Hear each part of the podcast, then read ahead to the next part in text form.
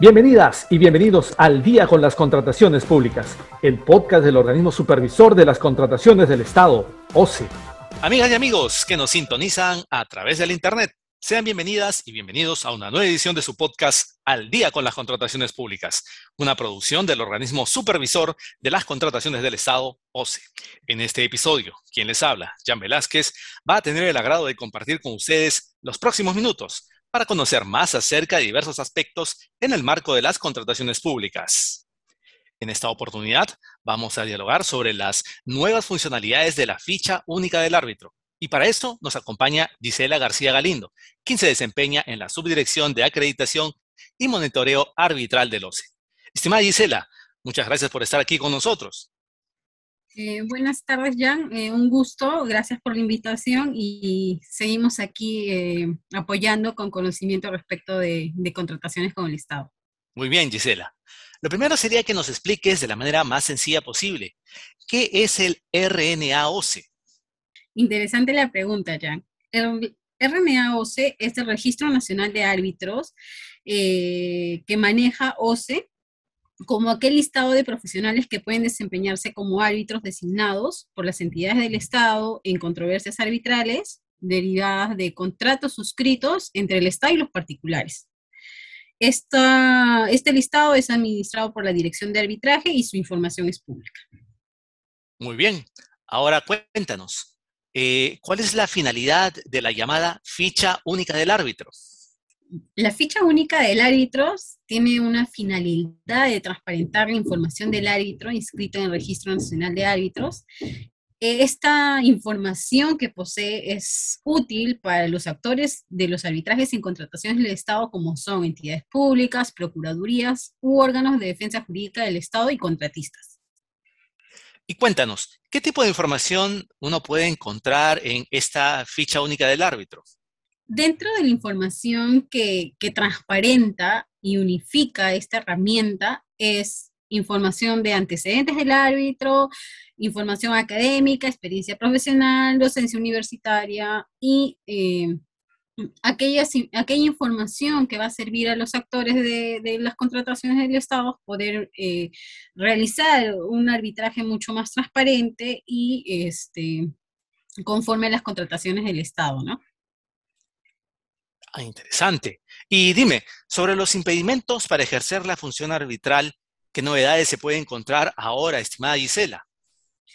Bueno, dentro de las novedades que ahora trae la ficha única del árbitro, tenemos lo previsto en el artículo 231 del reglamento de la ley de contrataciones, como son eh, aquellos impedimentos de, de, poder ejercer algún cargo público. Esto se encuentra eh, como información complementaria eh, dentro de ello también van a encontrar si son servidores públicos sancionados, si son abogados sancionados o si forman parte de alguna empresa o si de alguna manera eh, han participado como socio, accionistas o representantes de personas jurídicas y esta, toda esta información se va a obtener de fuentes externas.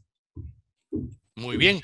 Ahora, en el caso de sanciones a los árbitros, ¿también se puede consultar ese tipo de información? Por supuesto, ya.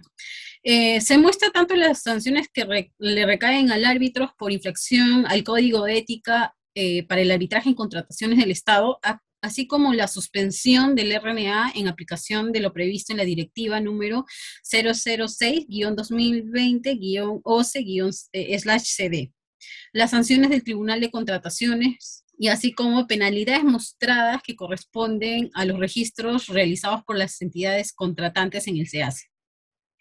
Finalmente, Gisela, ¿con qué fuentes de información se nutre la ficha única del árbitro? Interesante tu pregunta, Jan. La ficha única del árbitro pone a disposición de las entidades y contratistas y ciudadanía en general información obtenida de base de datos administrados por entidades del sector público. En relación a los impedimentos para ser árbitro previsto en el artículo 231 del reglamento de la Ley de Contrataciones del Estado, como son eh, autoridades electas, obtenemos de la fuente del Jurado Nacional de Elecciones, servidores públicos sancionados, se obtiene de la Autoridad Nacional del Servicio Civil, abogado sancionado se obtiene de la fuente del Ministerio de Justicia, y las empresas en las que el árbitro forme parte, obtenemos esta información de la fuente de Registro Nacional de Proveedores. Muy bien, agradecemos a la abogada Gisela García, integrante de la Subdirección de Acreditación y Monitoreo Arbitral del OCE, por haber compartido con nosotros respecto a las nuevas funcionalidades de la ficha única del árbitro. Muchas gracias, Gisela. Eh, de nada, Jan, un gusto eh, poder platicar con ustedes y seguir aportando conocimiento en el marco de las contrataciones del Estado. Excelente. Bien, amigas y amigos, esperamos que este episodio de Al día con las contrataciones públicas haya sido de su agrado y sobre todo que la información proporcionada contribuya a lograr contrataciones públicas más transparentes y eficientes en beneficio de todas y todos. Y antes de despedirnos, les recordamos que pueden seguirnos a través de las cuentas oficiales del OCE en redes sociales, como Facebook, Twitter, LinkedIn e Instagram. De igual manera, pueden encontrar nuestro podcast y todos sus episodios en YouTube y Spotify. Además, les recomendamos suscribirse al boletín de noticias del OCE, mediante el cual podrán recibir contenido actualizado sobre las contrataciones públicas. Esto ha sido todo por hoy.